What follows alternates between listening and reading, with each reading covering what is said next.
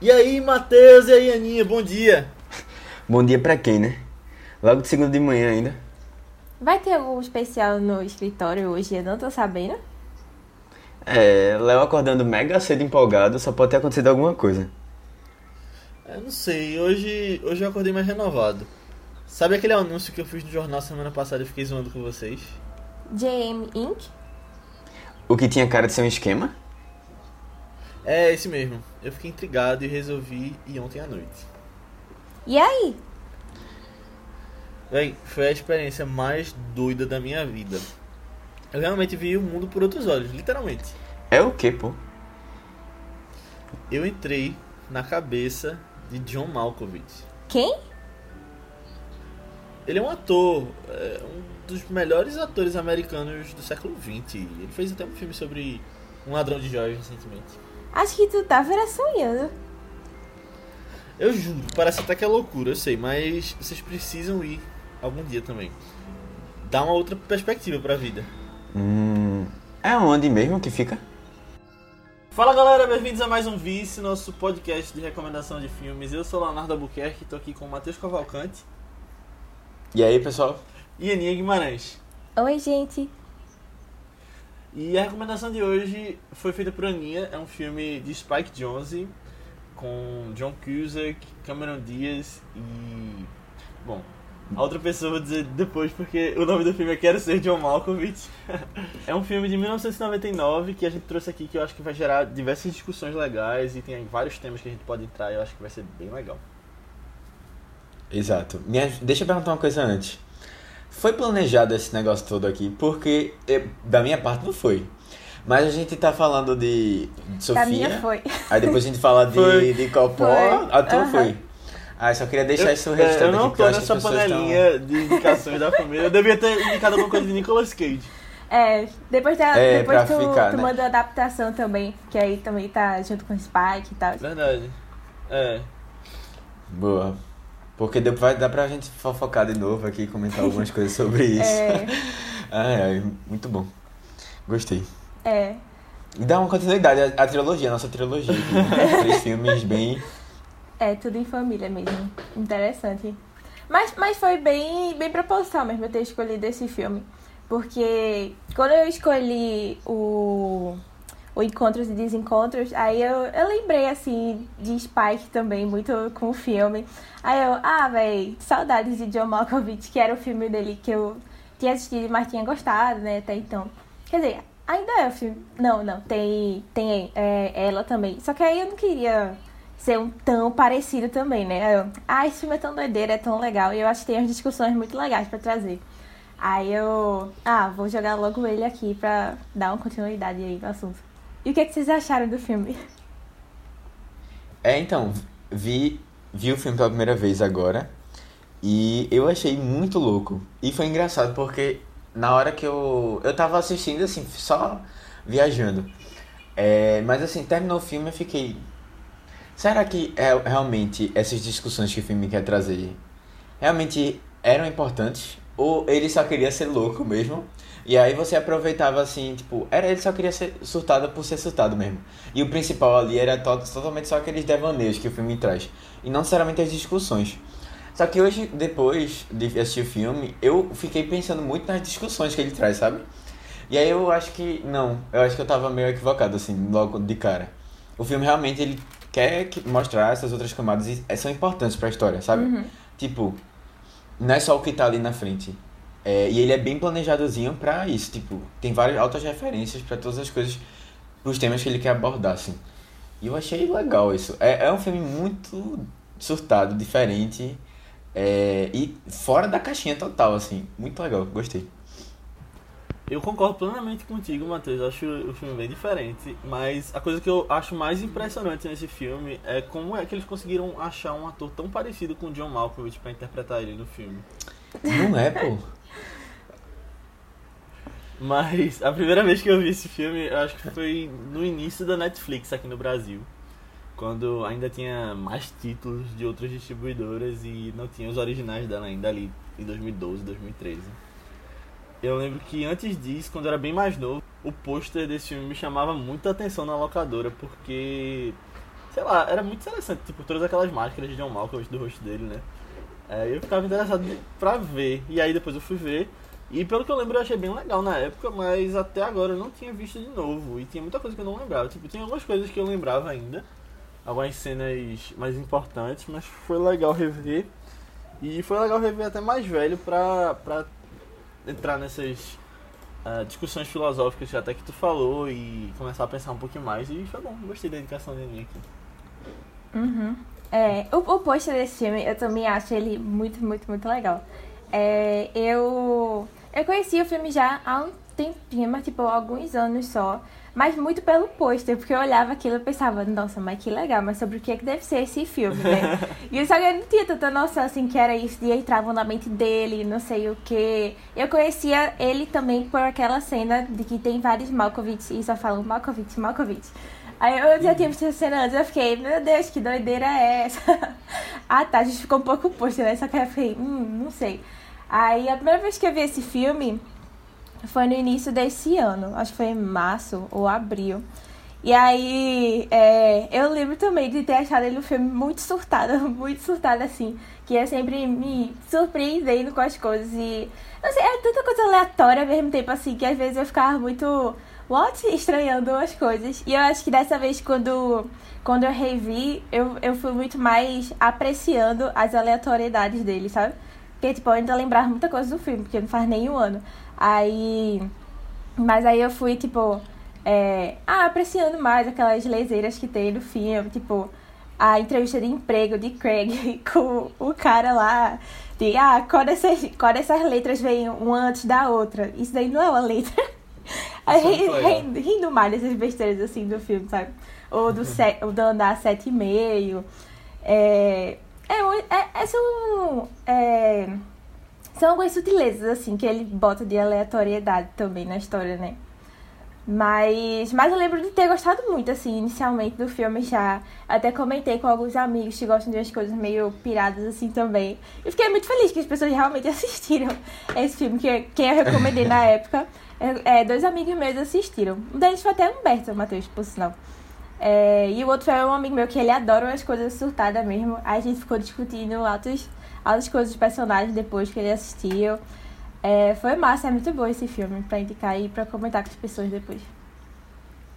Vocês falaram agora do pôster e na hora, assim, que vocês estavam falando, eu lembrei da, da obra de Operários de Tarsila do Amaral. Que eu acho que não tem necessariamente Ah. uma ligação, uma referência. Eu até mandei um link aqui no chat pro pessoal ver a obra. Não tem uma referência muito clara, eu acho. Mas na hora me lembrou muito a imagem. Quando vocês estavam falando, me lembrou muito a imagem. E tem um pouco, assim, de... Dessa coisa de você perder um pouco a personalidade e você ser um num todo, assim. Sabe que eu acho que é um pouco da discussão que, tipo, você se perde ali no meio da multidão. Que eu acho que é um pouco da discussão que tem em, em John Malkovich no filme, né? É. Quer, quer dizer, quero ser John Malkovich. Eu acho que. Eu achei legal. Tarsila do Amaral viu esse filme antes de pintar a tela. Com certeza. Mas, pessoal, lembrando que a gente vai ter spoilers do filme, então se você não viu, corra pra assistir. Ele tá disponível na Telecine e eu vi que tá disponível no Claro Vídeo também. É, Quem tiver. É, então corram lá pra ver porque tem alguns spoilers que eu acho que podem estragar a experiência e seria legal assistir sem sem nada, com cabeça vazia e você entrar nessa montanha russa de emoções que é esse filme e as surpresas dele. Uhum. Mas antes da gente começar a discussão mesmo, eu queria que a Aninha fizesse um resumo do filme. Sim, sim. Agora já vai ter spoiler mesmo, né?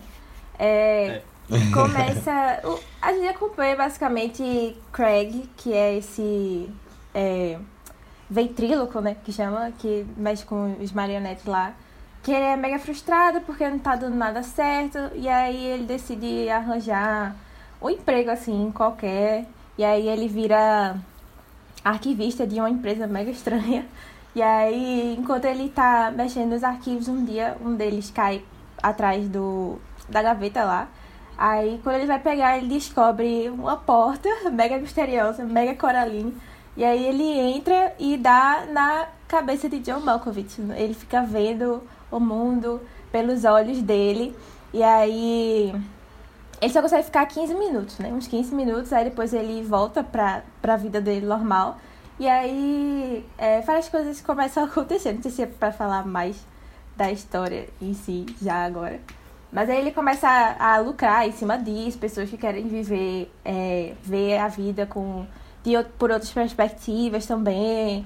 Aí dá um rolo todo com a esposa dele num triângulo amoroso lá, depois de um quadrado amoroso. Um negócio muito louco também, esses relacionamentos do filme. Mas são muito interessantes. Eu acho até engraçado. Tu falou agora dessa cena que ele entra pela primeira vez, mas eu acho. Tipo. Não sei se foi meio corrido de escrever, mas ele corre pra falar pra personagem da Maxine. Tipo, com toda a propriedade do mundo. Mas, tipo, ele só fez um teste, sabe? Tipo, ele entrou uma vez e depois voltou falando. Tipo, é, esse negócio me leva pra cabeça de John Malkovich por 15 minutos. Podia ser pra cabeça de qualquer pessoa e poderia ser por mais tempo se ele tivesse feito outros testes lá. Isso foi uma coisa que eu fiquei pensando. Mas eu Não, gosto uma- muito disso. E de outra coisa. Desculpa, Matheus, só rapidinho, Não, é- só é- é fechar tudo meu, meu pensamento. Mas eu acho muito engraçado nessa cena porque ele não consegue dizer o que John Malkovich já fez. Apesar de saber que ele era um ator Sim. bom. Ah, E eu me identifiquei porque teve um podcast da gente, acho que foi das vantagens de ser invisível, que John Malkovich é produtor. sim, sim. E eu acho que Matheus perguntou o que é que ele já fez. Aí gente ficou tipo. Ah, ele fez Quero gente, Ser eu, John eu fiquei Malkovich. super pensando, pô, qual foi o filme que eu já assisti com esse cara? Eu não conseguia lembrar do nome de nenhum filme. Mas isso é claramente eu, velho, claramente. É, ma- mas assim, tem uma outra coisa também. É que o povo super acredita, né? Ele só ele falando, o povo já acredita na história dele, que ele entrou na mente de John Malkovich por 15 minutos. Eu achei isso engraçado também. Não, podia ser qualquer coisa, tipo, ele, beleza, pode ter entrado na mente de John Malkovich, mas podia ser um outro tipo de viagem que. Se ele entrasse na Não, segunda não, vez, ia assim- pra cabeça de outra pessoa. Uhum. Tipo, eu nunca, eu nunca acreditaria num negócio desse se eu não tivesse passado pela experiência, sabe? É. Tipo, aí a- tanto a, a namorada dele, a esposa, sei lá, e como a Maxine também não. Esposa ou marido, É. né? Tem isso também. Eita, Ai. isso é verdade, boa. Nossa, eu, eu- eu achei tão legal esse negócio dela, dela meio se descobrir ali, ter adorado, ficar no corpo do cara. Só que aí eu achei tão filho da mãe da parte dele ficar reprimindo isso. Ah, eu tenho, eu Uhum. tenho sérios problemas com o protagonista desse filme. Mas depois a gente comenta melhor É. sobre ele. Ele é um vilão, na verdade, né? Porque eu acho que realmente quem é do bem ali é ela. Talvez a Maxine no final, mas Maxine também é meio. Não, eu não sei, Sei lá, mas ela, ela também, ela também tem umas coisas meio. É. meio. Ah, Todo mundo ali é um pouco surtado, Verdade. né? Mas Mas, eu eu, acho eu acho ela interessante. menos. Eu acho ela menos problemática, assim, de todos.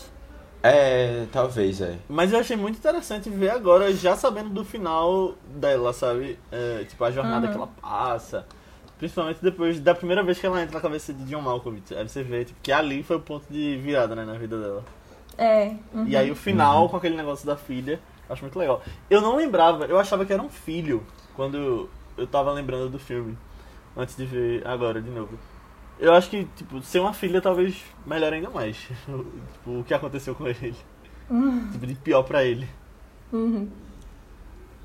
E assim, esse filme eu acho muito legal, porque ele se destaca por algumas coisas, né? Tipo, roteiro, a própria direção, eu acho sensacional. E ele é um filme que foi indicado a três Oscars, na verdade, que eu acho que foram super merecidas as indicações. Acho que até poderia ter sido indicado a melhor filme, mas ele foi indicado a melhor roteiro, melhor diretor e melhor atriz pra Catherine Keener, que é a Maxine. Ela, hoje a gente conhece aí como a mãe do Percy Jackson. Ah, eu conheço ela. Tem outro papel que ela fez que eu gosto que só. Na verdade, eu não gosto Ela da personagem. Ela, ela fez Kidding também, que há uns, muitos Hum. podcasts atrás aí.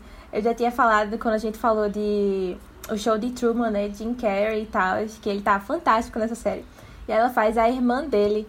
É, é bem diferente, assim. Quando eu vi. É porque ela é bem triste, assim, meio com os problemas da vida. Bem, bem, bem, bem problemática mesmo em Kidding. Uhum. E aí quando eu vi ela toda, uau, assim, nesse filme eu fiquei, mas ó, que legal.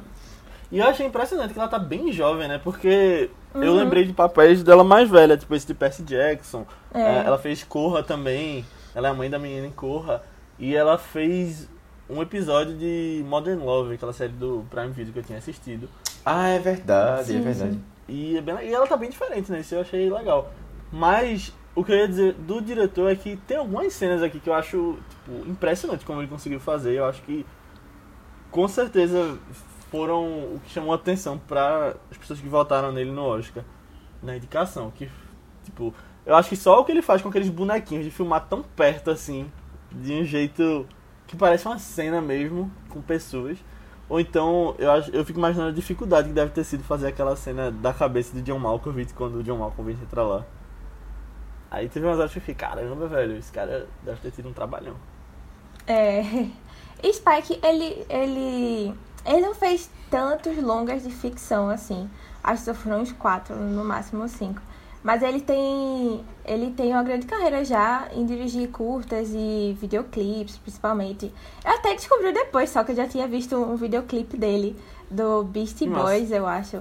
E aí esse ano ele fez um documentário sobre os Beastie Boys também. Eu, mas ah, só, talvez eu assista algum dia depois esse documentário pra Apple, né? Mas eu, cara, eu gosto que só dos filmes que ele faz, velho. Sinceramente, só dei um que eu não assisti, que foi o onde, onde vivem os monstros, eu acho.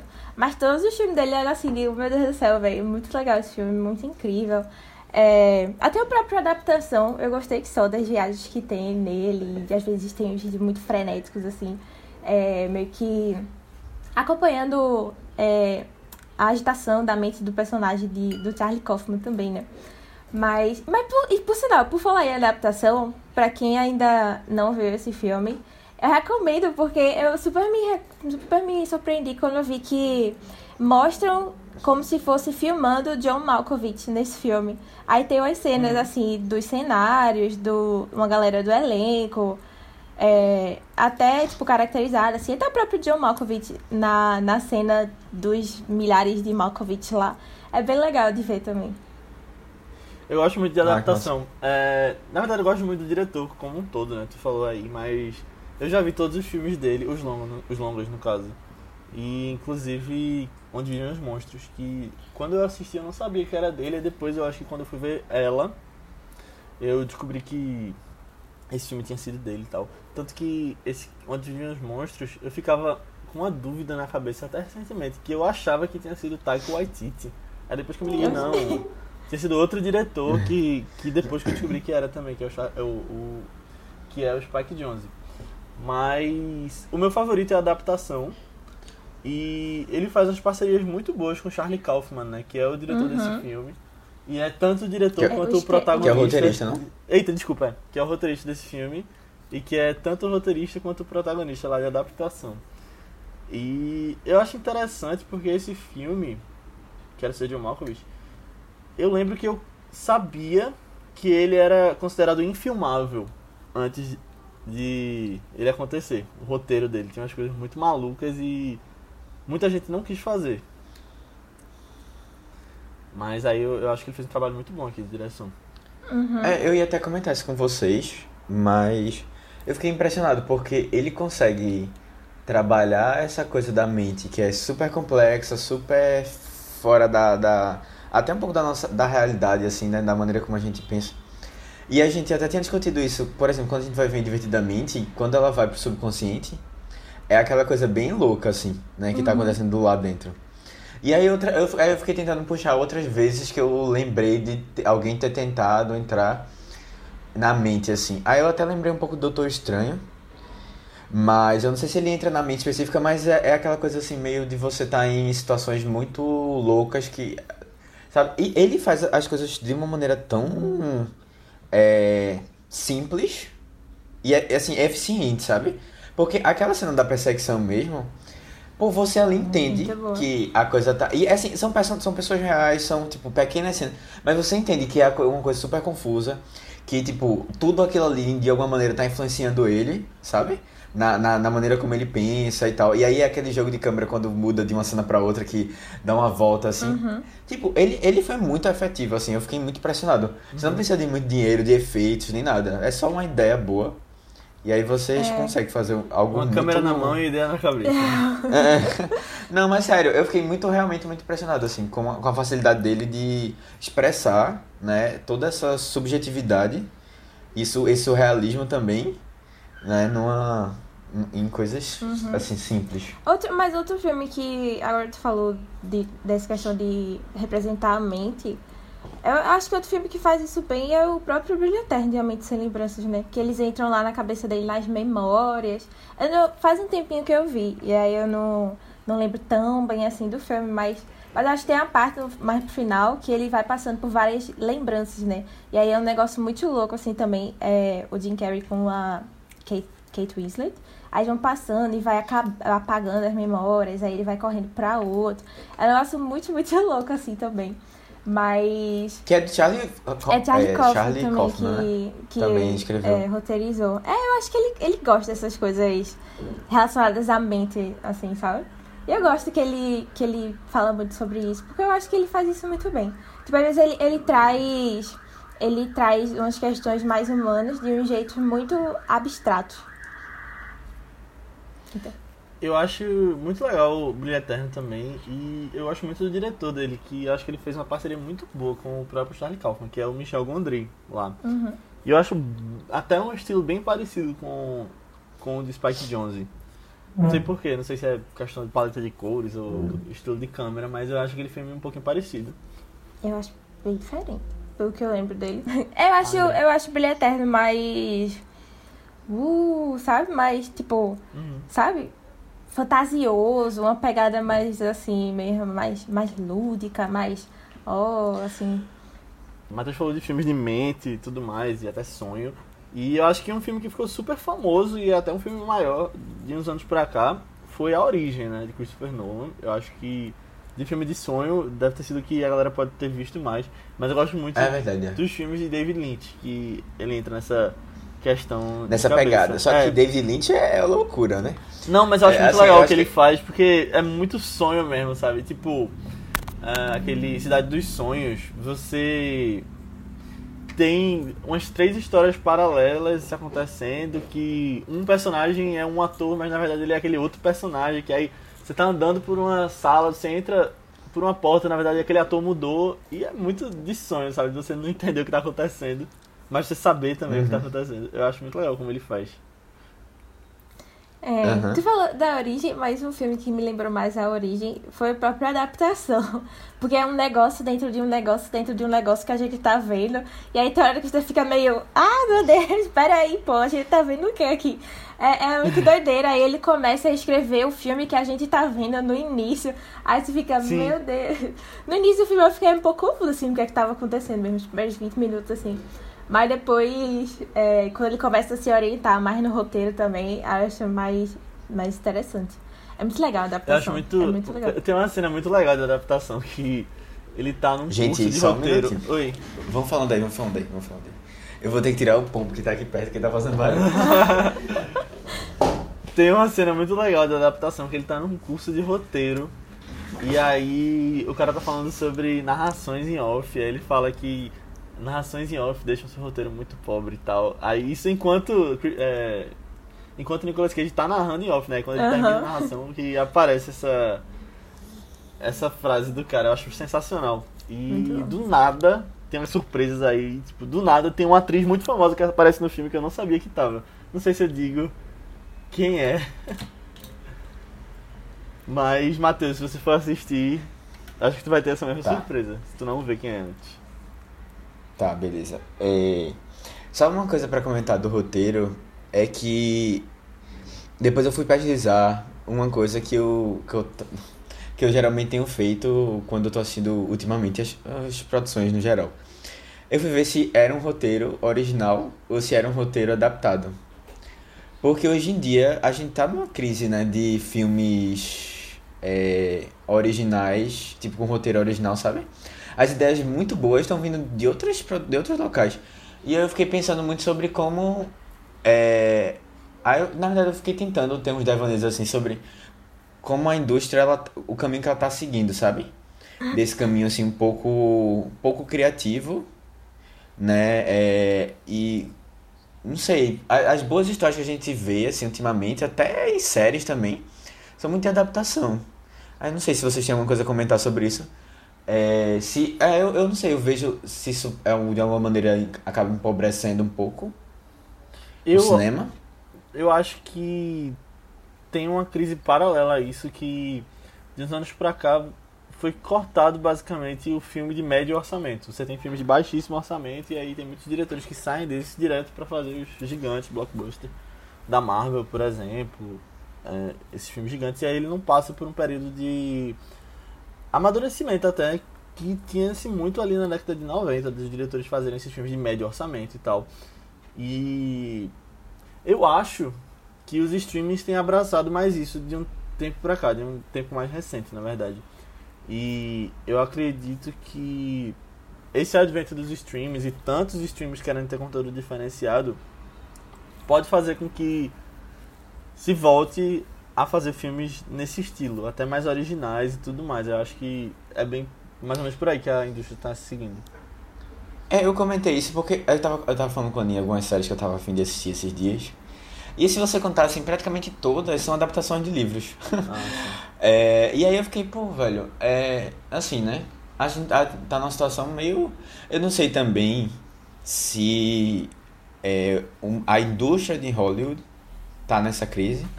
Mas se a gente olhar para fora um pouco, é, a gente consegue ver é, gente com muitas ideias, e, ideias originais, interessantes, é, até um pouco revolucionárias assim. É, é, talvez seja uma coisa específica deles lá, mas de qualquer forma eu tô consumindo muito conteúdo que é adaptação ultimamente. Aí eu fiquei só. Eu, eu gostei de ver um filme original e ver que o cara pensou nisso, assim, nessas loucuras todas para aquele filme, sabe? Foi, foi uma experiência que eu Mas- senti falta, assim. Pelo que eu vejo, a adaptação de livro e a adaptação até tipo, de outras histórias é o que mais se tem em Hollywood desde o início. Eu acho que não é tipo tendência de agora não, é tipo, sempre houve adaptações bíblicas, é, de livros. Eu acho que a tendência é mais com essa questão de, de orçamento, sabe? Que hoje você tá, a gente tá numa a gente tá numa fase que os grandes filmes, os filmes que dão mais público são filmes de super-herói, por exemplo. Eu acho que até Que são adaptações pouco- também, né? Sim, sim. Mas eu acho que daqui a pouco a gente vai ter até talvez uma nova tendência surgindo. Eu achava que ia ser o, o terror é, daqueles mais modernos, mas acabou não sendo tanto assim. Você teve muitos, mas não tanto. Mas eu acho que essa questão de adaptação sempre teve e tipo, você teve filmes originais também, mas eu acho que na verdade a maioria são adaptados, tipo, na história do cinema. Hum. Mas eu acho que assim também, tipo, talvez tenha muitos, tenha muitos é, filmes e séries legais aí. Pelo assim, lembrando em séries. é, que sejam mais roteiro original, só que não chega tanto na gente, né? Porque muitas vezes essas adaptações são já de, de livros muito grandes. Tipo aqueles que eu falei contigo ontem, são de filmes, são de livros já muito é, Tu quer comentar aqui? aclamados. É, falem aí, porque Ah, a pode gente tá ser. falando É. essa Não, aqui, eu a e gente- quem tá ouvindo. É, tipo, eu tava comentando com o Matheus ontem que um youtuber que a gente curte, que é Michel Aroca, que ele é de séries e tal, ele tinha feito um vídeo com o cara do Manual do Homem Moderno, falando sobre as, as séries aguardadas de 2021. Aí, aí eles falaram mais de uns básicos assim, que a gente, que eram mais adaptações e a gente meio que já tava esperando. Mas aí, talvez, tipo, a gente já conheça só elas, porque eles são adaptações de coisas mais famosas. E aí já, já cria esse hypezinho, né? E aí eu tinha comentado com o Matheus que dos que eles falaram que. Que na hora que eles não falaram, mas que eu tava muito ansiosa, era. Era. Uma, uma, uma adaptação do livro Daisy Jones and the Six, que vai ter. Que, tipo, foi um livro que bombou muito, acho que ano passado ou esse ano aqui. E. E vai ser a Reese que vai fazer a produção também, né? Reese Witherspoon. Aí super confio nela como produtora também. E é um livro que fala sobre uma banda fictícia dos anos 70. Aí já tava de olho, assim, também. E aí... Eu até tô, tô lendo outro livro dessa autora, é Taylor Jenkins Reid, que ela tá muito bombando, assim, no meio booktube ultimamente. É, eu tô lendo Sete Maridos de Evelyn Hugo também, tô adorando, que é sobre uma atriz dos anos 60. Aí é bem os temas Quantos bem livros legais, você tá assim. lendo, hein, Aninha? Não, atualmente, tipo, eu comecei Evelyn Hugo, mas aí eu parei quando o Rodrigo falou pra, pra eu ler a Arma Escarlate. Aí, Ah, sim. aí, atualmente, eu tô lendo dois. Mas aí, quando acabar algum deles, eu vou correr logo pra Evelyn, que tô com saudade, era muito legal a história. Mas, É, eu nem, eu nem tava falando especificamente. Não, termina aí de falar. né? Ah, tá. Eu tenho mais coisa pra falar, não vamos. Não, tá. É porque a gente. Eu não sei, eu tô com medo da gente tá fugindo muito do Não, mas, assunto. mas eu acho, Acho que não. Acho que é Ah, tranquilo. então- é, Que é, tá. Ah, e a, e a outra série, então, era só um outro livro da autora de Pessoas Normais, né? Normal People, que foi uma minissérie muito legal. E aí vai ser com a mesma, a mesma equipe que vai fazer a- essa outra série também. aí Eu boto muita fé. Sobre isso que tu falou, Aninha, eu acho que você olhando pra coisas que você tá esperando pros próximos anos, naturalmente é, Faz sentido, é né? baseado em que você já conhece, porque uma coisa Uhum. original você não sabe o que É. esperar dela e vai ser até uma surpresa. Mas, Matheus, tu falou que a gente tá numa crise grande de criatividade sobre a originalidade eu- do roteiro. Não, deixa. Ah, Ah, não, eu perguntei, né? Tipo é. assim, eu não. É. Não, mas Já, o que eu ia é dizer é que o filme que ganhou o Oscar esse ano é um filme super original e novo, que é Parasita. Parasita. Ma- Mas você Mas é teve justamente outros isso. quatro filmes com roteiros originais É concorrendo ao. Oscar de roteiro original, que foram Entre Facas e Segredos, História de um Casamento, Era Uma Vez em Hollywood, que, claro, é baseado em um momento histórico, mas é do zero também, e 1917, que aí é baseado num, numa época histórica, Histórico mas o, o roteiro é original. Não é baseado em Uhum. livro e tal. Eu acho que você sempre tem É, mas assim, Eu acho é, que a crise maior é essa 1917 questão dá de- pra até pra você questionar um pouco o roteiro. assim, de ser muito ó, grandioso, assim, acho. É, é um roteiro simples, mas é, é, foi bom tu pontuar isso. É, eu acho que. e- mas assim, de qualquer forma, foi só um questionamento assim, de ideias muito mirabolantes. De você não ver muito isso acontecendo no cinema. Eu tava nessa. nessa tava tentando ver se isso fazia sentido. Mas, Mas mas realmente, Parasita é muito, muito isso, eu acho. Diz. tu, tu quer falar? Tu ia falar também. Quero, rapidinho. Mas eu acho que é porque o próprio Charlie Kaufman, ele tem um Essa estilo veia, muito né? específico. É, e eu não sei, eu acho que foi o primeiro filme dele que tu viu. Talvez se tu veja os outros, tu perceba uma coisa parecida. E eu acho assim, quando ele trabalha com um diretor bom, como é o caso desse filme, ele consegue colocar vários pensamentos abstratos de uma forma muito bem feita na tela. E já dizendo agora que eu acho que foi isso que acabou faltando no filme que ele dirigiu esse ano. Que é. Estou pensando em acabar com tudo. É, mas se a gente parar pra ver também, tipo, até o próprio Charlie Kaufman no início, que esse foi o primeiro trabalho dele como roteirista mesmo, né? É, ele teve muita dificuldade de vender o filme. Ele, trou- ele trouxe uma ideia muito original, muito incrível, só que ele não tinha nome nem nada também. E aí foi muito, muito difícil mesmo. É, alguém de, ah, tá, vamos produzir esse filme, sabe? É, é uma questão de confiança, porque você tem que mostrar que você agrega valor para aquele projeto e que aquele projeto vai fazer dinheiro no final das contas. Um cara Uhum. que eu acho que tem uma liberdade de fazer histórias originais hoje, e eu vivo citando ele, é Christopher Nolan. Mas aí ele teve que fazer filmes bilionários, ele teve que fazer a adaptação do Batman. Claro que ele começou com histórias originais ali com Following ou Amnésia, que a gente já comentou aqui. Mas aí eram filmes de pequeno orçamento. E aí ele teve que se provar. E aí ele é um dos poucos diretores hoje que eu acho que conseguem colocar uma história original como Tenet num orçamento gigantesco de centenas de milhões e aí você tem o nome dele pra agregar e tudo mais. Eu acho que quando é quando são pessoas com um calibre maior assim que agreguem valor, eu, eu acho que é muito isso de você agregar valor ao roteiro, sabe? E aí quando você não agrega com uma propriedade intelectual, você tem que saber de onde puxar. E aí pode ser com um ator, pode ser com quem tá escrevendo. Acho que é muito disso, porque no final das contas tem que fazer dinheiro, né? Uhum. É, vo- vocês comentaram aí sobre a dificuldade desse filme de existir. E aí eu tinha visto que esse filme chegou primeiro na mão de Francis Ford Coppola.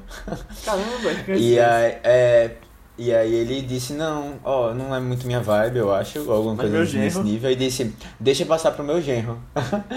e aí chega nesse rolê todo que a gente tava discutindo aqui sobre... A família. É, ne- nesse, ne- é, nesse multiverso da, dos podcasts Dos sobre Coppola. esse- É, dos Coppola e, e relacionamentos. Mas é, eu, eu achei engraçado. Eu tu- acho que a Aninha tinha comentado isso no podcast, é, mas eu até demorei um pouco pra perceber que aquilo era é, Cameron Diaz lá, Ah. naquele papel. Naquela mina era Cameron Diaz. Aí eu fiquei só pensando, caramba, naquele, no filme e realmente é, como deveria ser. Eu fiquei imaginando altas coisas. Cameron Diaz, super. Ai, não vamos falar aqui de é, alimentação saudável nos bastidores. Que é uma coisa que disseram que Sofia Coppola tinha colocado lá no outro filme só por conta disso. Sabe? Dá, não, pra realmente dar uns alfinetados assim, Cameron Diaz. Porque, né, boate que ela que. Nesse filme que eles fizeram juntos e tal. Aí eu fiquei só voltando assim a, a essa história é. indo e vindo. Pra quem ficou meio perdido, é porque a gente comentou isso no podcast de encontros e desencontros. Dessa cena é, que tem. Uhum. Muito bom. Eu queria saber, inclusive, manda lá no grupo do Telegram se você tá ouvindo isso, se você acompanhou essa jornada desde encontros e desencontros, passando por Vida Sem Rumo e agora esse filme, porque tem uma sequência lógica aí pra você acompanhar. Uhum. mas, mas, mas ainda sobre o envolvimento do, do sogro lá dele. Cara, eu acho muito legal. É, Coppola tava sempre por trás, assim, do, dos bastidores do filme, arquitetando as coisas, assim. E usando da influência dele, né, pra fazer as coisas andarem também. Foi, foi meio que um golpe de sorte também do filme, viu? Convenhamos. Porque o, é. próprio, o próprio Kaufman, quando ele criou o roteiro, ele tinha feito especialmente para John Malkovich. Não foi tipo, porque é John Malkovich? É, é, é, chamaram ele porque no roteiro dizia que tinha que ser ele. Ele só queria se fosse ele. Não queria que fosse outra pessoa mais conhecida. Porque convenhamos também, né? John Malkovich não era, oh meu Deus, grande astro que Esse ia... grande estrela, É, não. que ia levar várias pessoas por causa dele, nem nada assim, não. Ele era até um E eles pouco tiram mais... até onda disso, né, do Eu acho filme. tão É. engraçado, velho. Essa coisa de o cara não saber qual era o filme que ele tinha feito antes e eu também ficar com isso na cabeça. Nossa, Ele é... fez aquele filme do roubo da joalheria, né? É, não, eu acho mais engraçado ainda, porque John fala que ele não fez esse filme. Só que quando o Craig vai falar, ele disse, ah, ele fez aquele filme. É. Eu fico ótimo. Mas, mas enfim, aí, aí tinha que ser ele, tinha que ser ele. E muito disso era porque Charlie gostava da sonoridade do sobrenome Malkovich, falado várias vezes pra aquela cena lá da doideira, né? Mas aí. É É, e, mas esse roteiro só chegou na mão de John mesmo, porque Coppola mandou pra ele. Entrou em contato e aí falou: Olha aqui, temos um roteiro legal e tal, sabe? É, e ele até demorou um pouco assim pra, pra aceitar ser o ator do filme, porque ele pensou: Ah, não, será que não é melhor dirigir ou produzir e outra pessoa fazer esse papel? Mas aí terminou, depois que ele conheceu mais Charlie, Spike, aí ele aceitou realmente. Ainda bem, porque eu gosto muito dele nesse filme também. Calma, era ele interpretando ele mesmo?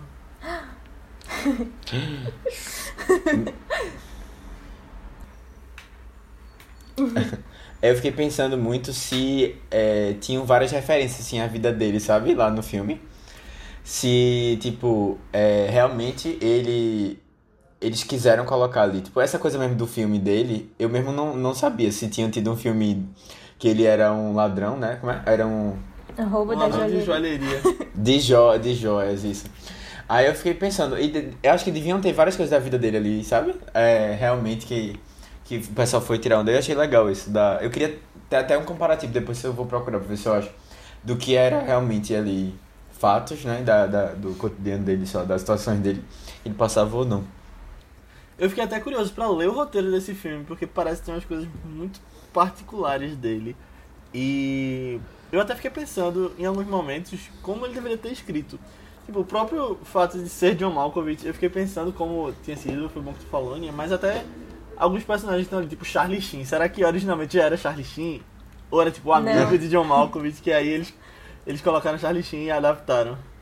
Já sei que não. Cara, tem uma entrevista muito legal que é no, no YouTube, que é John Malkovich on Being John Malkovich. Eu acho legal esse título também, porque parece que é só ele falando da vida dele. Mas é falando do filme, né? e aí tem um momento que eles falam que, na verdade, é, eu acho que tinha só um amigo de John no roteiro.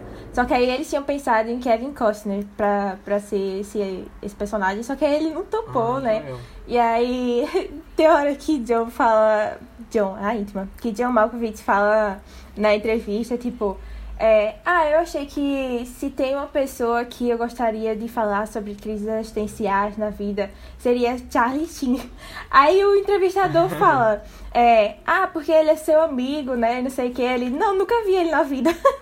nunca Caramba, falei com ele. legal. Mas eu acho que ele seria uma pessoa interessante, tá? Eu, caramba, que viagem.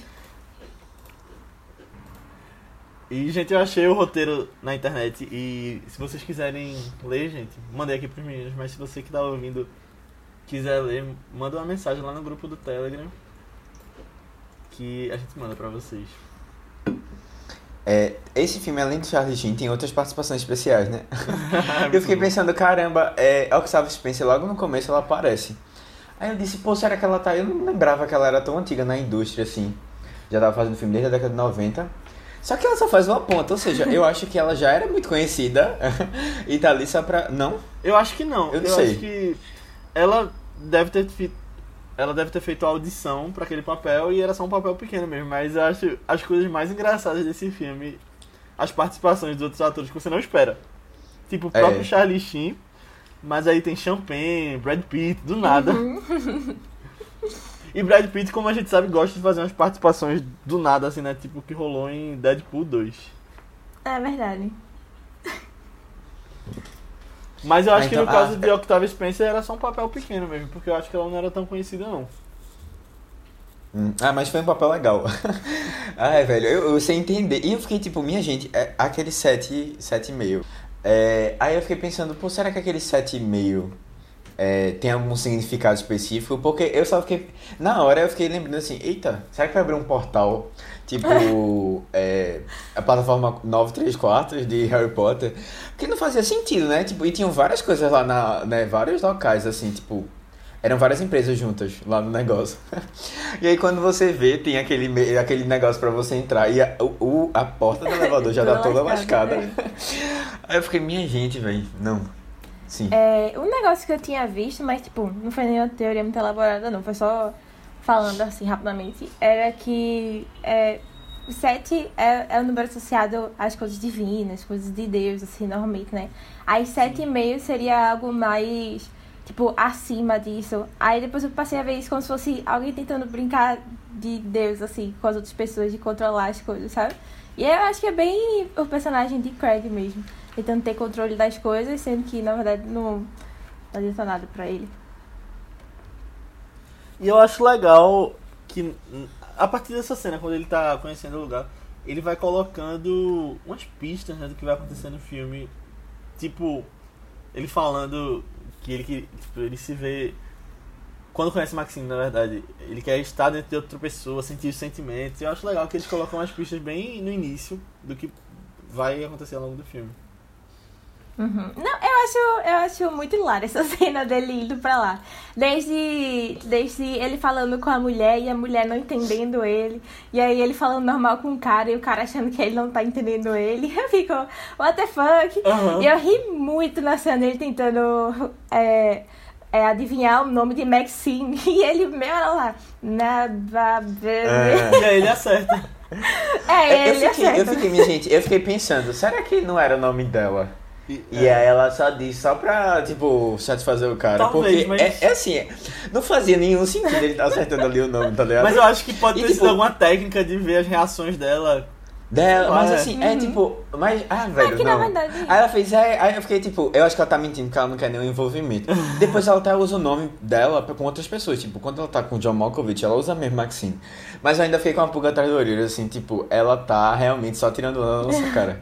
e da dele. Mas na verdade ele, ele testou vários nomes ali, né? Eu acho que ele foi realmente Não, ele ficou sílabas, né? Tipo, ma, né? Isso aqui. Ele ficou fazendo, tipo, do, do começo, mas mesmo assim. E, tipo, Maxine não é nenhum nome comum, velho. A gente nem vê muito filme assim de. Eu fiquei, eu fiquei muito assim, suspeito com essa, com essa cena. Eu lembrei de outra coisa com essa história do andar no meio de dois andares que foi o seguinte, vocês lembram daquele desenho que passava quando a gente era pequeno? Que eu nem lembro o nome do desenho, na verdade eu acho que ele passava na, nos comerciais, entre outros desenhos. Acho que no Cartoon. Que era. Essa história aconteceu com um amigo de um amigo meu. Era Não. uma história Calma. de terror. Ah, acho que eu sei, eu acho que eu sei. Nossa. Tinha uma dessas historinhas que era sobre um andar que não existia no prédio, acho que era o andar 13. Aí pulava do 12 pro 14, algumas coisas aconteciam nesse 13 terceiro andar. Era só isso que eu queria lembrar, porque eu não lembro dos detalhes, mas. Esse episódio do- do eu não lembro não. Mas eu lembro, assim, vagamente assim, de alguém sempre falando desse negócio nos cortinhos que tinha. Onde? Nos, nos cortinhos, ah, cortinhos, assim, que tinha. É, não, mas era isso mesmo. É, eu, eu- só uma, um parênteses aqui. Eu queria deixar é, essa, minha, é, essa minha gratidão ao filme, porque ele traz uma representatividade para as pessoas que têm dor de coluna quando estão trabalhando ou fazendo alguma coisa. Porque, minha gente, velho, eu fiquei só imaginando como deve ser complicado a pessoa trabalhar assim, né? É, com, com na, estando, Meio abaixado, né? é, meio abaixado por causa daquele teto, super rebaixado. E eu até tentei ficar pensando assim num porquê e tal desse, desse andar assim, de meio andar, né, só. É, e eu acho que também tem a ver um pouco com esse, esse, esse sufocamento, né? Ou essa coisa de você estar meio preso assim na... Você querendo se libertar, sabe? Ali tá tudo, é tudo tão sufocante a sua vida. Acho que tem a ver com isso, não sei. É o desconforto dele. Mas eu achei legal. Tipo, de qualquer forma já funciona só pela piada, porque é muito engraçado você ver o pessoal tendo esse, essa dificuldade. Eu acho legal o vídeo explicando a história. Não, ali é, sensacional, velho. Meu Deus. Eu não acredito no que acabou de acontecer. Como é que isso é possível? Por que é sempre a mente de John Malkovich e não pra de outras pessoas? Ele tava fazendo o que quando tu entrou, Aninha? Ah, ele tava só passeando com o cachorro. Mas mesmo assim, foi incrível. Eu não falei pra vocês que ia mudar tudo. Eu preciso voltar pra lá. Pena que são só 15 minutos, né? É, e por que são só 15 minutos? Matheus, tem umas coisas aleatórias na vida que a gente não precisa questionar. Elas só são assim. Mas e a consciência dele? Oxi, tu só faz pergunta. Tu não gostou da experiência, não? Ah, é bem interessante, mas ao mesmo tempo parece meio errado, não? Mas a gente nem interfere na vida dele nem nada. Só fica observando. Quem garante que não tem alguém nas nossas cabeças agora também? Eu acho que eu fiquei meio assustado. Não sei vocês, mas amanhã à noite vou voltar lá. Melhor ter uns minutinhos com outra visão de vida do que ficar o tempo todo na mesmice da minha.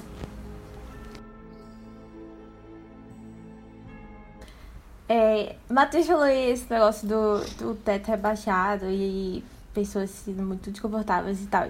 E eu acho que isso super combina com o personagem principal, né? É, cara, é, a primeira vez que eu vi esse filme, eu tive um ódio tão grande desse personagem, tão grande. Tipo, como eu senti por poucos personagens do cinema, viu? É sério, ele... Porque eu acho que ele... ele a gente começa o filme num, num estado meio neutro, assim, né? Porque a gente não conhece ele direito, mas ele é aquela vida muito muito triste e desgostosa com tudo. Só que aí, pra mim, ele só vai caminhando ladeira abaixo. Tem hora que ele nem caminha, ele só rola com tudo assim e chega no térreno, ele passa, sabe? É, me dá muita, mas muita raiva dele assim, porque as coisas que ele faz. É, é tão tudo muito egoísta e procurando uma falsa felicidade nas outras coisas. E aí eu não acredito, tanto, tanto com esse negócio dele como eu já comentei no início, dele é, reprimindo a, a esposa dele.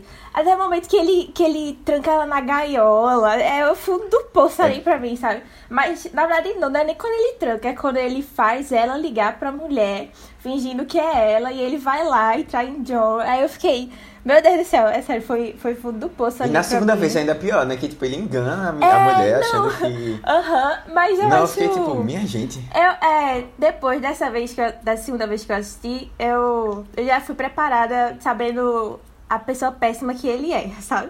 Aí eu, eu assisti com menos ódio no coração.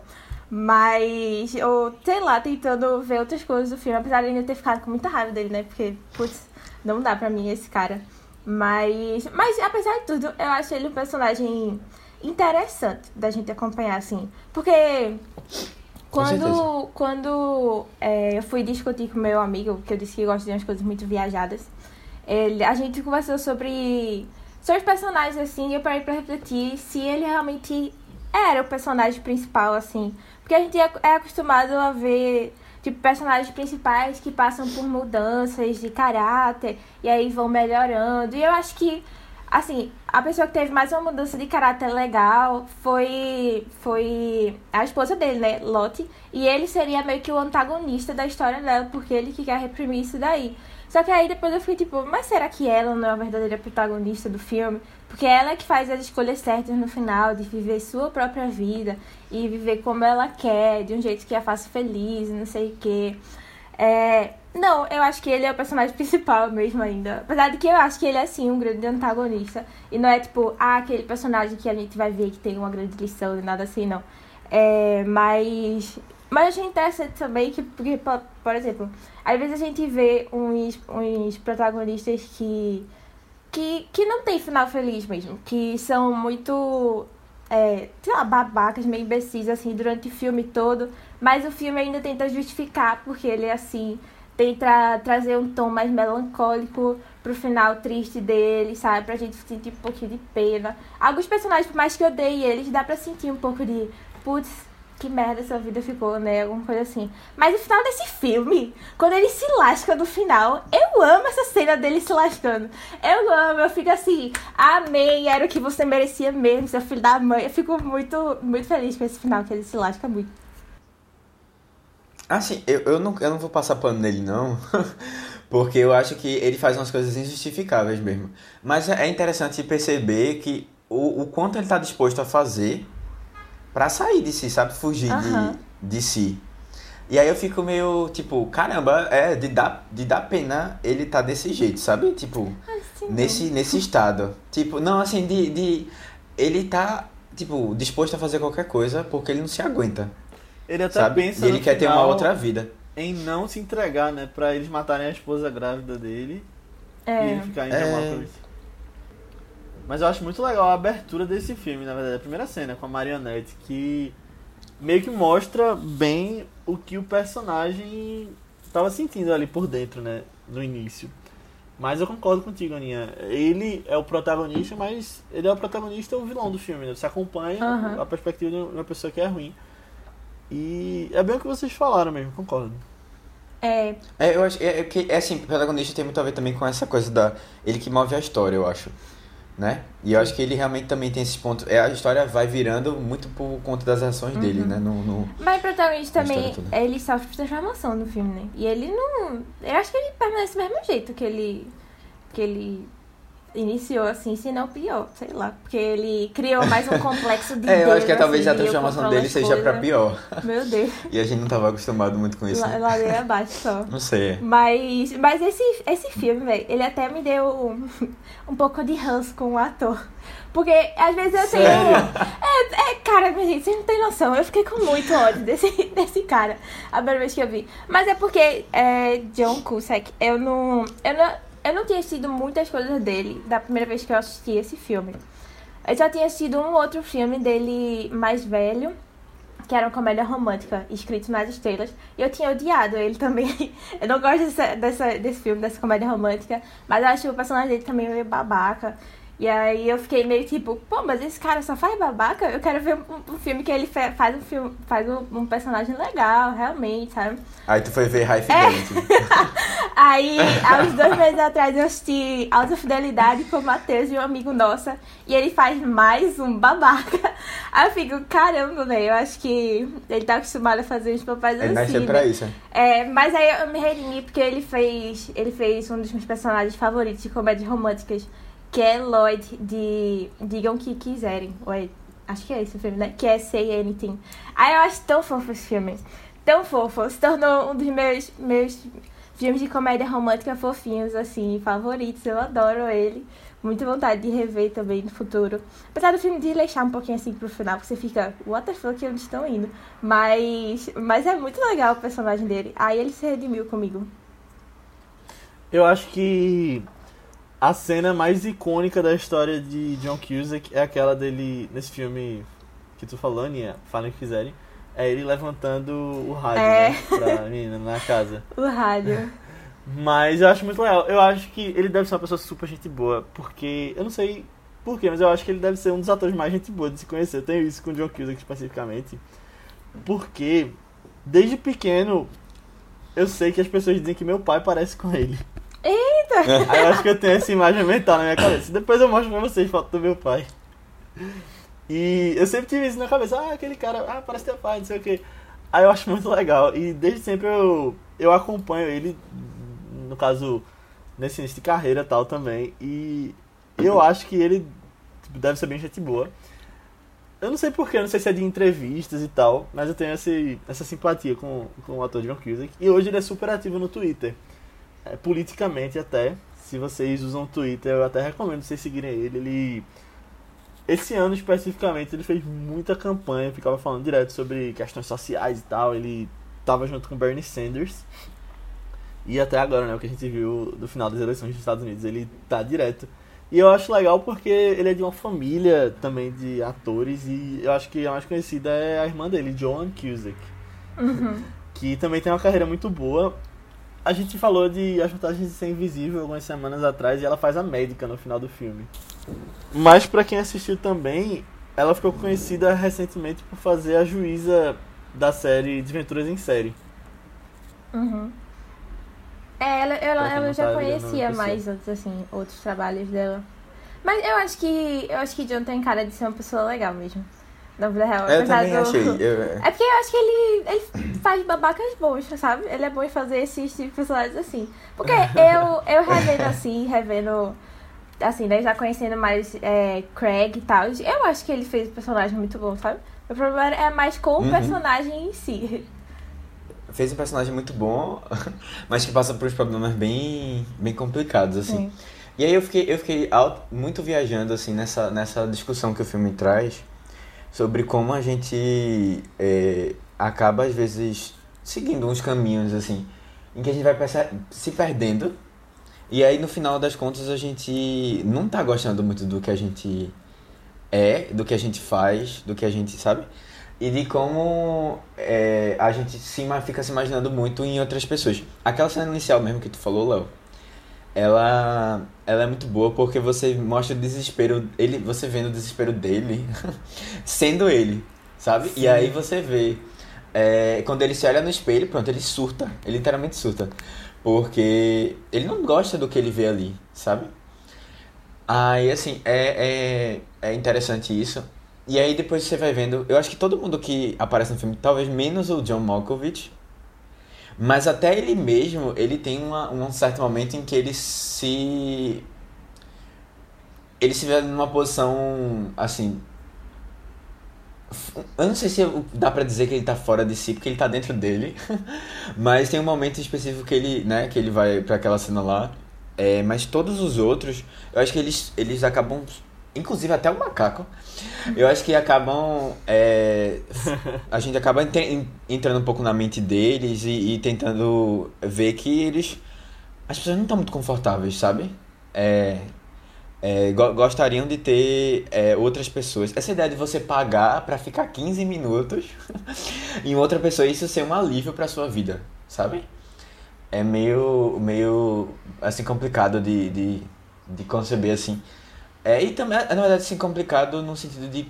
Pô, isso é, é um pouco triste, assim, você vê que é, o desespero das pessoas por essa esse, esse curto respiro fora das suas realidades, né?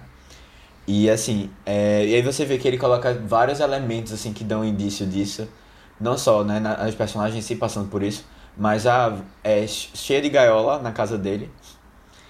É, ele tá sempre nessa, nessas prisões, né? É o próprio fato dele ser é, de- dessa busca dele, né, por, é, pela, pelas marionetes e tal desse desse hobby que ele tem, que ele quer estar com outras pessoas, quer ter outras vidas, né? E não consegue sair muito daquela é, posição dele. E é das outras pessoas, né? Do trabalho em si, né? Da, daquela situação do trabalho. Velho, aí todos aqueles caras, aqueles idosos que estão lá, né? Que querendo ser outras pessoas. A própria mulher dele, não confortável com o corpo dela. É, sentindo assim muito presa, né? E aí quando vê, entende um pouco da liberdade ali, né? Que ela tava sentindo falta. E como E inclusive até a própria Maxine, eu não sei se vocês vão concordar com isso. Mas eu acho que o fato dela estar trabalhando ali, né? E depois você vê quando ela é, a situação tá encaminhando pro fim, ela já tem um ela já tem um relacionamento grande assim com o Craig, né? Que eles estão ele tá no corpo do John Malkovich. Porque ela ela se apaixona só por pessoas que estão tipo pelo John Malkovich quando ele tá sendo possuído por outras pessoas, tipo, é, é assim, ela também tem essa fuga da realidade, sabe? Ela não, acho que e aí você vê que ela não se sente bem depois quando ela começa a se relacionar com o Craig. Ela não se sente muito bem e tá triste assim com a vida que foi levando e queria outra coisa. Todos os personagens ali são tão, tão com essa dificuldade, assim. Uhum. Eu acho que isso que tu falou. Ah, mal. Não, só quer dizer, mas ela nunca gostou de Craig, né? Primeiro ela ficou por puro interesse, aí depois é que ela É, percebeu que ela isso não gostou. Tipo, a fama Aham. dele, assim, tinha coisas maiores além disso, né? Exato, é. E eu acho que ela começou a desgostar também. Não que ela tenha gostado, mas eu acho que ela começou a perceber isso quando John Malkovich foi ficando cada vez mais parecido com o Craig, né? Tanto que ele É. vestia as mesmas roupas. Isso, e isso, tal. isso é muito bizarro, velho. Eu fiquei super tentando refletir sobre isso. Porque ele quer fugir dele. E aí ele entra em outra pessoa e a outra pessoa se torna ele.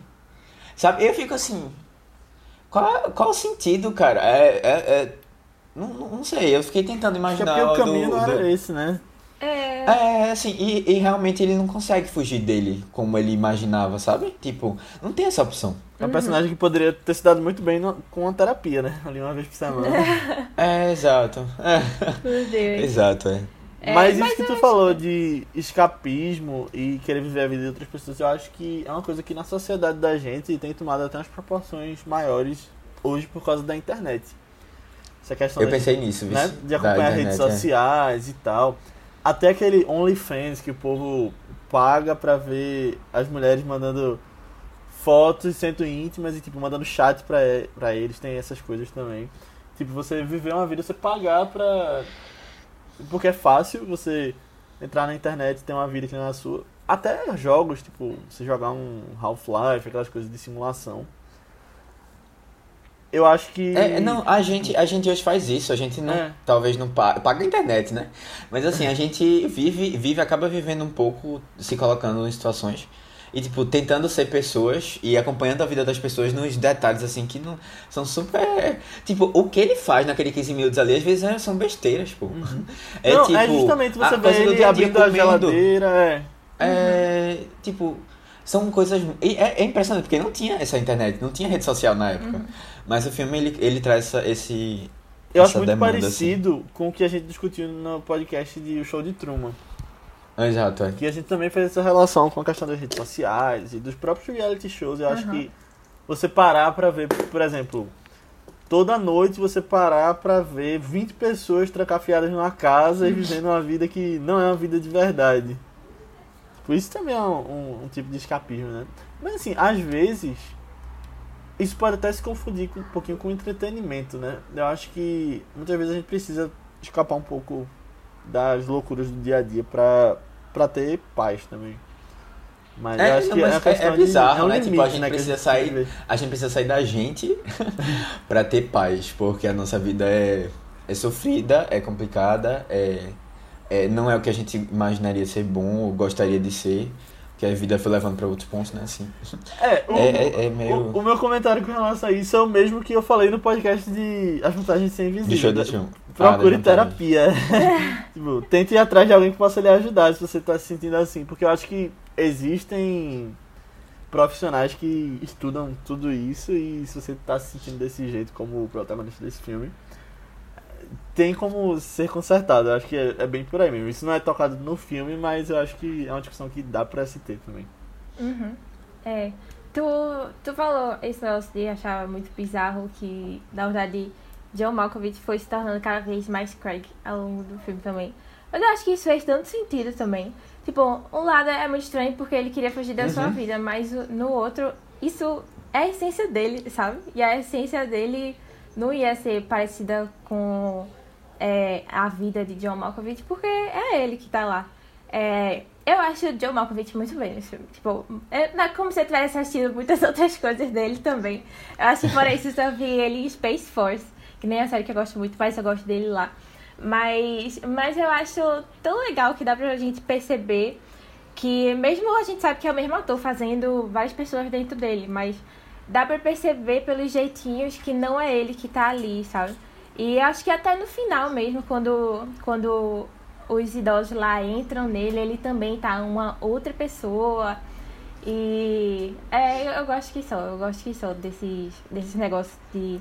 Eu Não, mas é, é muito se- isso que tu falou, Ania. eu até pensei se ele não tinha tido alguma alguma questão quando ele decidiu ser ventríloco, quando John decidiu ser ventríloco e foi, foi, sei lá, um comentário rápido sobre esse negócio de as facilidades que algumas pessoas têm a mais em relação a Exato, outras uhum. e entrar num novo ramo que é um pouco excêntrico e difícil, né? Porque quando ele, ele passou anos tentando o Craig e nunca deu em nada além de mexer com os bonequinhos na rua, de jeito estranho, né? Porque menininhas vendo.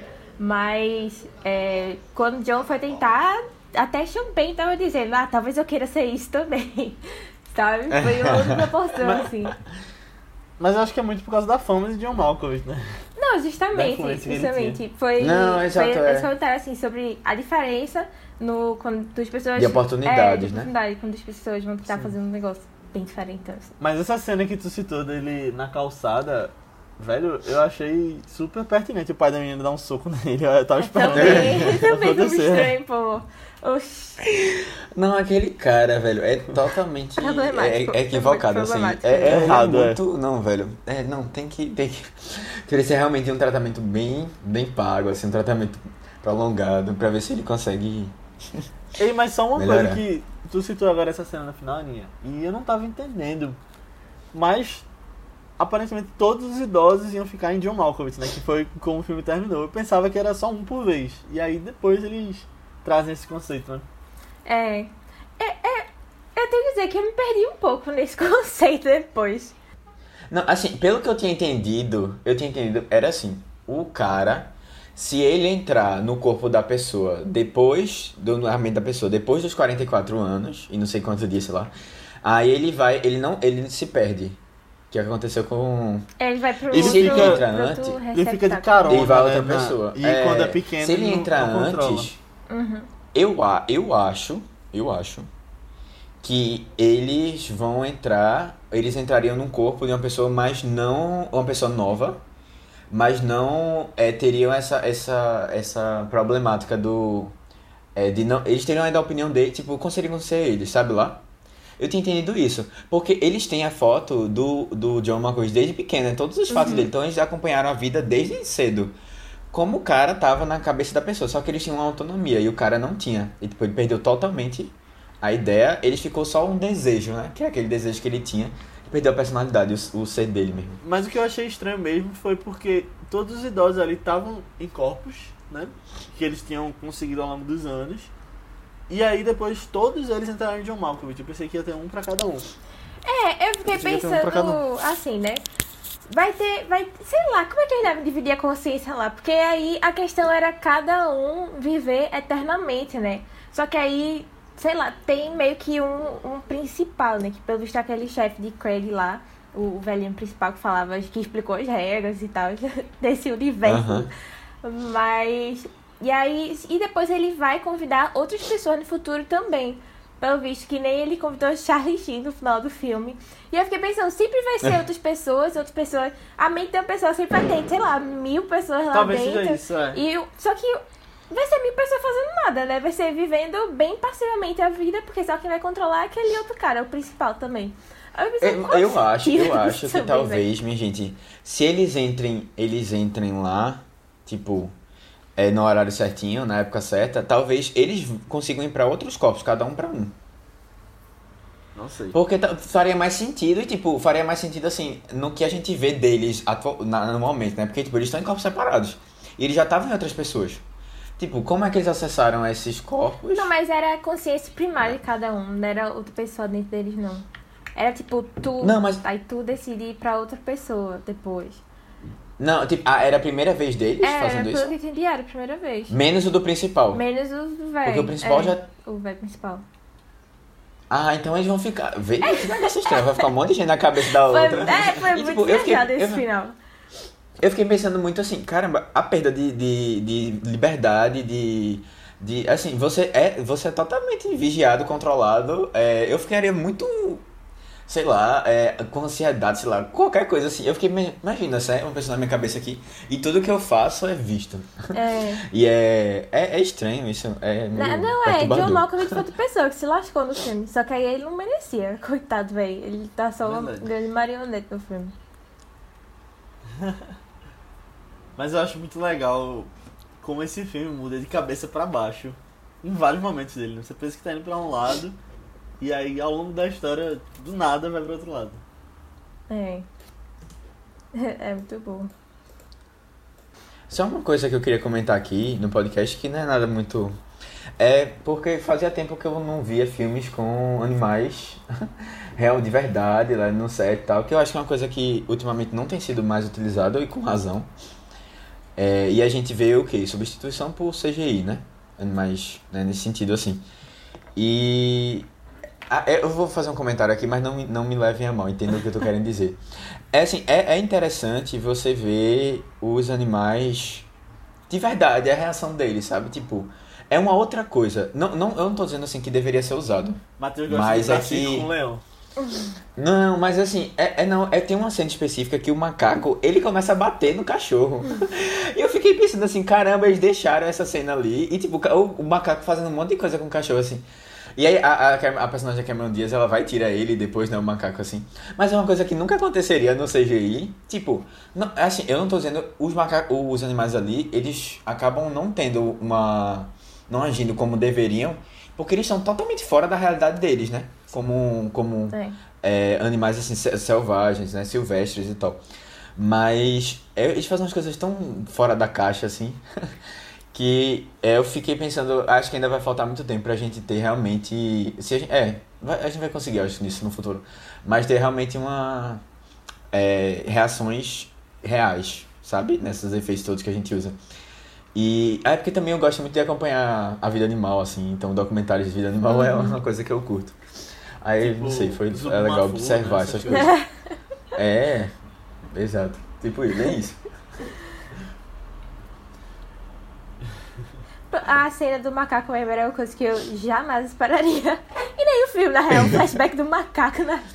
Do, do trauma do Exato. macaco. Não, a gente na entra na cabeça do macaco, pô, pra ver como é que foi a vida dele e o que é que ele tá pensando e como ele vai reagir às É. coisas. Muito bom.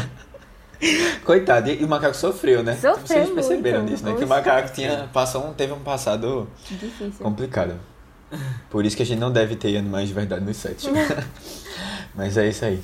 Ou seja, Matheus gosta de ir pra circo que prende leão, aquelas coisas, né? É isso que eu quis dizer. É, não sei. Eu, eu já tive. Eu, eu não, assim, não, não, eu sou contra o. mas eu já tive experiências. Eu já tive experiências legais lá. Eu não vou mentir. É, tipo, que coisa assim. É porque, velho, você é uma criança e você vê aquilo. Muda totalmente o seu perspectiva, assim, né? De. De mundo, assim, de tudo. Porque você tá vendo coisas totalmente fora da, do, da sua Não, mas eu, realidade. eu assim, do falei brincando, mas eu nunca fui pra esses circos com animais. Ah, eu fui. Eu fui pro Beto Carreiro uma vez, que, o, o Ah, circo do. Beto Carreiro que teve aqui. Sim. E aí eles tinham umas girafas, tinham um elefante. Tipo, primeira vez que eu tive contato com Sim, isso, sabe? sim. E foi muito legal. Eu dei comida é, pra, na, pra girafa. Ah, tá. pra, pra girafa. e aí, tipo, eu acho que não tinha leão, não. Não lembro. Mas foi, é, foi muito marcante. Até hoje eu tenho o. E, tipo, a língua da, da girafa é super áspera. E aí ela passou pra pegar a comida. Que massa. E eu fiquei, cara, e eu acho que era um pedaço de cenoura, inclusive. É, e aí, assim, tipo, é umas coisas assim que realmente a gente não teria numa. Não tem como ter no dia. Assim, é muito difícil. Mas. E bom, é por coisas isso que, que os jovens do assiste- futuro não vão ter. É por isso que Matheus assiste os documentários hoje em dia, por causa da experiência com o circo. Tava a admiração de lá. É. É, assim, eu, eu, eu, eu acho que a gente não, não deve afastar muito essa, essa experiência com a vida animal, assim, vida selvagem, no geral, assim. Eu acho que é uma coisa que a gente tem que exercitar, tipo, é, mas eles no ambiente natural, numa situação mais controlada e tal, mas é uma coisa que deveria ser promovida, assim. Mais controlada não, menos controlada. Porque eu acho uma experiência Pessoal, nossa. vocês que estão ouvindo não estão vendo agora, mas a gente tava gravando um vídeo e tá passando uma girafa atrás de Matheus ali na casa dele. É, pois é. pô. Criei meu pet aqui. tu olhou, tu olhou pra E, e ainda. Eu não tinha nem percebido, foi tão automático isso. É, minha gente, e, e- e o pior é que faz todo sentido na próxima história, né? Porque, tipo, a girafa, ela, ela gigante no meu, no meu apartamento, ela tá sempre com o pescoço assim, meu dobrado. É verdade, olha aí. Coitada, dor de coluna aí, ó. Olha aqui esse canal, é hoje que John Malkovich vai receber aquele prêmio, né? Não quero nem ver. Eu ainda tô chateada e sem entender por que fecharam o negócio da cabeça dele. Era uma experiência tão fantástica. Ó, por um lado é bom pra gente aprender a viver a nossa própria vida, né? Mas é tão mais sem graça. Talvez então tu devesse fazer algo que deixe ela melhor, não? Ir atrás daquele curso de teatro que tu sempre fala com a gente. Mas eu acho que já tá meio tarde pra esse sonho. Nunca é tarde demais. O próprio John Malkovich só foi seguir carreira de ventríloco agora.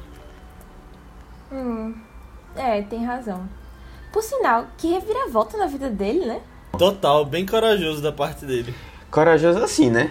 Entre aspas. Porque ele já tinha dinheiro, influência, fama.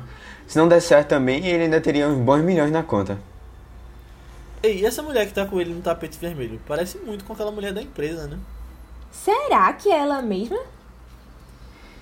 É, mas eu acho que ela não se apaixonaria por ele, sabendo que podem ter outras pessoas vendo tudo da cabeça dele, né? Será que tem alguém lá ainda? É, eu fiquei pensando durante o filme, quem vocês gostariam de passar 15 minutos na vida da pessoa? Eu acho muito pouco, aí tem que ser uma escolha muito, muito pensada. Quem estiver também ouvindo, pensem aí em, em quem vocês gostariam. Não sei se vocês, o que vocês curtem, assim. É, a experiência, talvez, do momento. Não sei. É, tem. Tem que ser uma pessoa só pra falar tipo, o que eu pensei. Não. Porque eu vi que Matheus. Não, tá, fa- fala o que tu pensou, mas Manda assim, eu quero entender Léo, o porquê. a lista. Principalmente por quê. Entendi. Certo. Não, eu. Primeiro eu acho que tem um cara que eu gostaria muito de viver uma vida parecida, que é o dono da Virgin, Richard Branson. É um empreendedor aí de 70 e poucos anos, cabelo loiro. Se vocês pesquisarem, vocês já devem ter visto. Ele, tipo, pula de paraquedas, tem uma vida toda, tipo. Ah, Ele já Louca. teve é, uma companhia aérea, essas coisas. Mas um cara que eu pensei quando tu colocou essa pergunta foi Barack Obama, velho. Eu acho que viver um dia na vida dele seria interessante. Tanto na época da. Não, não, 15 Presidência. minutos. Ah, é verdade. Não, tu 15 tá certo, é minutos. verdade. 15 minutos. Mas aí você tinha que ser muito certeiro pra encontrar os 15 minutos perfeitos. Né? é. É, É verdade. Tipo. Ah, tu vai. E, e eu acho que por último o Christopher Nolan também. Eu sabia que tu ia dizer Nolan. Eu tava só esperando, É. assim, só esperando. é eu tava esperando Nolan de Léo e, e Scorsese de Aninha. Não, mas eu Ah, acho que não. Passar 15 Obama minutos. Eu gostaria também, um pouco mais até, talvez, dependendo da situação que ele tivesse envolvido. É. Ah, não sei. Não, eu acho que assim, você. Imagina, eu acho que seria legal, por exemplo, Christopher Nolan ou qualquer outro diretor grande assim, dirigindo, sabe? E você Uhum. estando lá e tentando entender. na- nesse momento específico. Porque realmente são 15 minutos e você não dá pra aproveitar ele muita na coisa, casa mas. dele lá, né? É, consertando tipo, uma vida normal, carro porque é uma dele. pessoa normal, tá ligado? Uhum, é. É porque 15 Mas- minutos, quando tu jogou esse, esse questionamento, eu fiquei pensando também. Quem seria, quem seria? Eu não pensei logo em Scorsese, porque eu acho que a probabilidade da gente parar em algum 15 minutos interessante da vida da pessoa talvez não seja muito alta. Seja não. difícil. É. E eu acho que, não sei, viver a vida das outras pessoas humaniza mais elas, sabe? De tipo, ah, a gente tem essas ideias muito grandes, tipo, ah, Scorsese, um puta diretor, não sei o quê, mas se for pegar 15 minutos. E no agora final você ele tá só cuidando da filha. É, alguma coisa assim. É, comendo, sabe? passando Coisa cachorro, assim, tipo, alguma coisa assim. E aí são tão coisas jeito como a gente também, sabe? Ah, não sei, mas. Que é que é a discussão que o próprio filme traz, né? É, é, A discussão que o justamente. próprio filme traz. É, eu acho até quando, assim, eu- quando eu passeiam pelo subconsciente de John Malkovich, aí que dá pra perceber mesmo que ele é muito jeito como a gente. Que ele é só, tipo, a vida normal, de Sofreu na vida, bullying, tal, é, tipo, mulher, é isso Passou aí. por tudo que, é, que a gente É. passa. Eu, eu Ei, fiquei mas não pensando fuja, muito assim. Não fuja da pergunta. Ah, É, não ah, seria, não, Aninha. sim, eu, eu tive toda a reflexão assim, mas eu pensei, a primeira pessoa que me veio na mente, de verdade, e eu não consegui pensar depois porque eu fiquei só assim, ah, que besteira, é, foi Greta Gerwig. Pergunta idiota. Foi? Greta, Greta Gerwig. Gerwig. Porque eu não sei, eu acho que. Ah, sim. Não sei, eu já vi altas entrevistas com ela e eu acho que ela é uma pessoa interessante. Eu sempre. E sei lá, eu acho que por ser roteirista e diretora, mulher, eu admiro ela num certo nível, assim. Eu percebi isso agora, que ela, que ela foi a minha primeira opção, assim, direto, quando tu perguntou. E eu acho que ela deve ter uma vida que eu olho assim e penso, nossa, legal, né? Tipo, ela, ela é mais jovem também. é, ela, sei lá, concilia a vida de cineasta em ascensão. Porque eu acho que ela tá fazendo, tipo, uns filmes bem legais agora. E tá ganhando mais espaço. Com a vida de ser mãe também. E eu acho o marido dela legal também. Aí, sei lá, eu acho que a vida dela seria um, um equilíbrio que eu achava interessante. Mas eu também acho que as probabilidades de chegar lá e ela tá só, sei lá, vendo TV também, que nem marido. eu. Com- É com- muito grande. É. E tu, Matheus? Eu, eu, eu acho que eu pensaria assim, tipo, na experiência, sabe? Não na, na pessoa necessariamente. E aí eu fiquei pensando muito sobre como eu gostaria, por exemplo, de ter uma experiência assim, ah, você num show cantando, a galera cantando junto, sabe? Aí fiquei, é uma coisa que eu, no do dia a dia, sempre tô ouvindo muita música. E eu acho legal essa ideia de você tá lá, essa emoção que passaria, sabe? Eu queria ter um. Mas 15 quem seria a assim. pessoa Ah, que tu imaginou? eu pensei em uma, mas poderia ser outra, assim, tipo, um show gigante, sabe? Com muita gente, assim. Eu acho que deve ser, tipo, adrenalina e tal, você sentindo. Eu acho que seria, poderia ser, tem um cantor que eu gosto muito, que você, acho que vocês não vão conhecer, mas é, é, é Matt Cosby. É um cantor australiano. Aí eu gosto muito dele, mas é mais por conta da voz dele. Aí eu não sei se ele é um, um menos, menos mainstream, assim. Ma- ah, É, mas tem, tem, tem outras bandas que eu gosto. Poderia ser qualquer uma, na verdade. Só tem um show grande com muita gente. E aí eu fiquei pensando, talvez seja legal, por exemplo, imagina você tá lá no, interpretando no Hamilton, no, no- Lin-Manuel sabe? Miranda. Poderia ser legal, 15, mi- Verdade. é, 15 minutos assim, É, interpretando verdade, e a galera verdade. rindo e tal. Poderia ser uma experiência boa. Mas eu acho interessante o que tu falou agora, Matheus. E o Keninha falou também de admirar a Greta Gerwig. E eu acho interessante porque as respostas pra essa tua pergunta foram de pessoas que a gente acaba admirando, né? Pessoas que a gente gostaria Exato. de moldar nossa vida em volta. É, eu achei bem interessante. E até essa reflexão que tu trouxe aqui pra gente tipo, pensar no futuro até, né? De coisas que a gente gostaria de É. estar fazendo e tal. Eu acho que é muito uma volta pra dentro e ver assim, caramba, o que é que eu admiro nessas pessoas, o que eu gosto, o que é que eu posso fazer da minha vida, sabe? A partir disso. E, e isso é até um processo que algumas pessoas que se envolvem assim com psicologia para trabalho e até questão de autoestima e até coaching mesmo, as pessoas usam isso de você colocar pessoas que você admira em que área da vida você admira essa pessoa. E aí você tentar se espelhar e e ver o que essas pessoas têm feito, até porque essas pessoas já conseguiram, né? Pessoas famosas normalmente elas elas influenciam alguns sonhos das pessoas e elas já tiveram um caminho árduo que muitas vezes a gente não precisa repetir. A gente vê os erros delas, a gente vê os acertos e é bem interessante. E até pra vida da gente ver isso mesmo. A gente citou algumas pessoas, mas assim, por exemplo, uma habilidade interessante que, que eu acho legal é a oratória. Uma coisa legal é a gente pesquisar diversos oradores, como eles fazem e as técnicas que eles usam e aprender com essas pessoas que estão no sucesso já e aplicar na nossa vida, né? Não necessariamente você querendo ser outra pessoa, mas pegando o que tem de bom e transformando a sua pessoa, né? Uhum. Uhum. Exato. Boa. A, a, a discussão até foi melhor do que eu esperava. pra uma pergunta bem besta. É, não, mas fez a gente refletir. Não é tão simples assim a pergunta. não. É, Verdade. uhum. e eu acho que tem a ver com o filme mesmo. Tipo, a discussão do filme, né? Com Uhum. certeza. É. Mas e você aí que tá ouvindo? Fala pra gente quem você seria se você pudesse ficar 15 minutos dentro da cabeça de alguém. Você pode falar com a gente lá no grupo do Telegram, só pesquisando por ViceBR. É, que você entra lá, é um grupo que a gente tem falado de filmes e tal. Você coloca lá quem você seria por 15 minutos.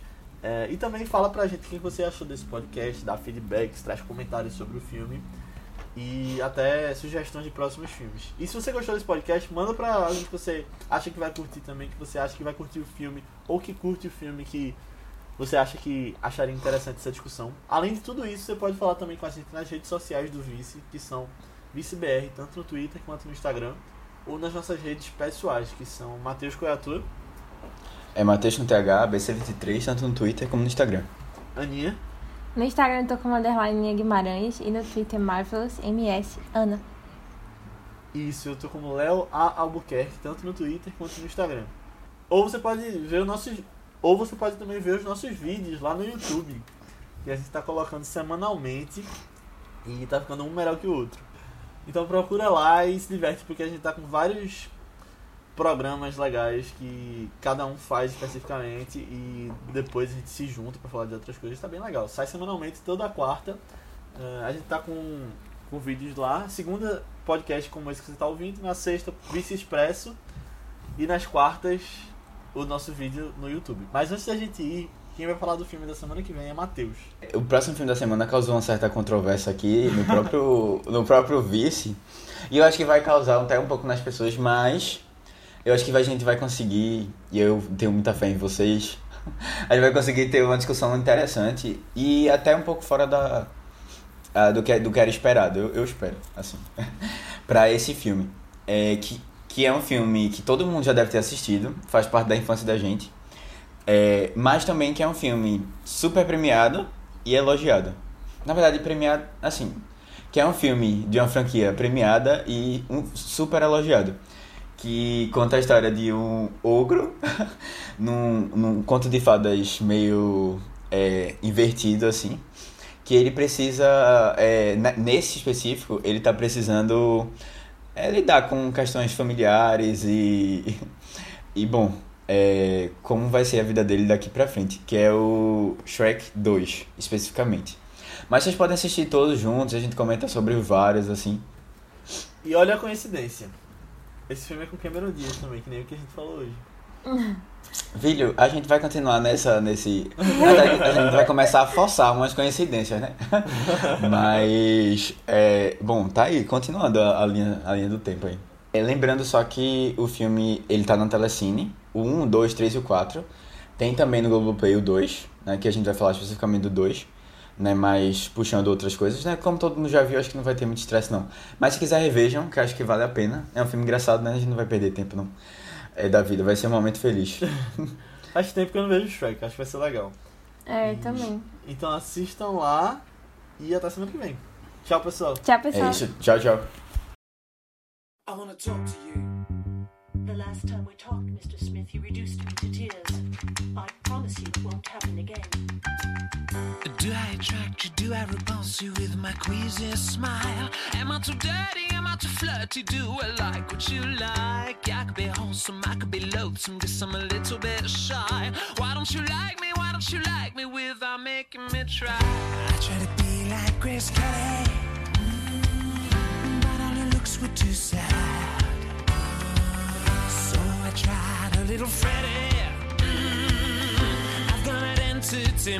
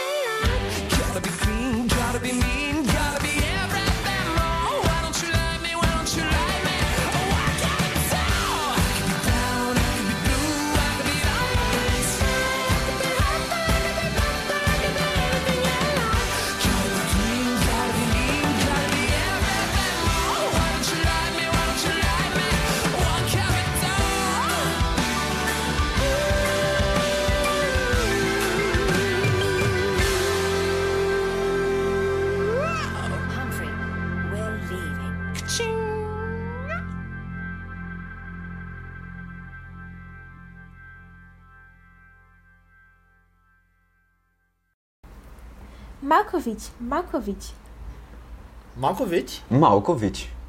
Malkovic. Malkovic, Malkovic, Malkovic. Malkovic, Malkovic. Malkovic. Malkovic. Malkovic, Malkovic. Malkovic.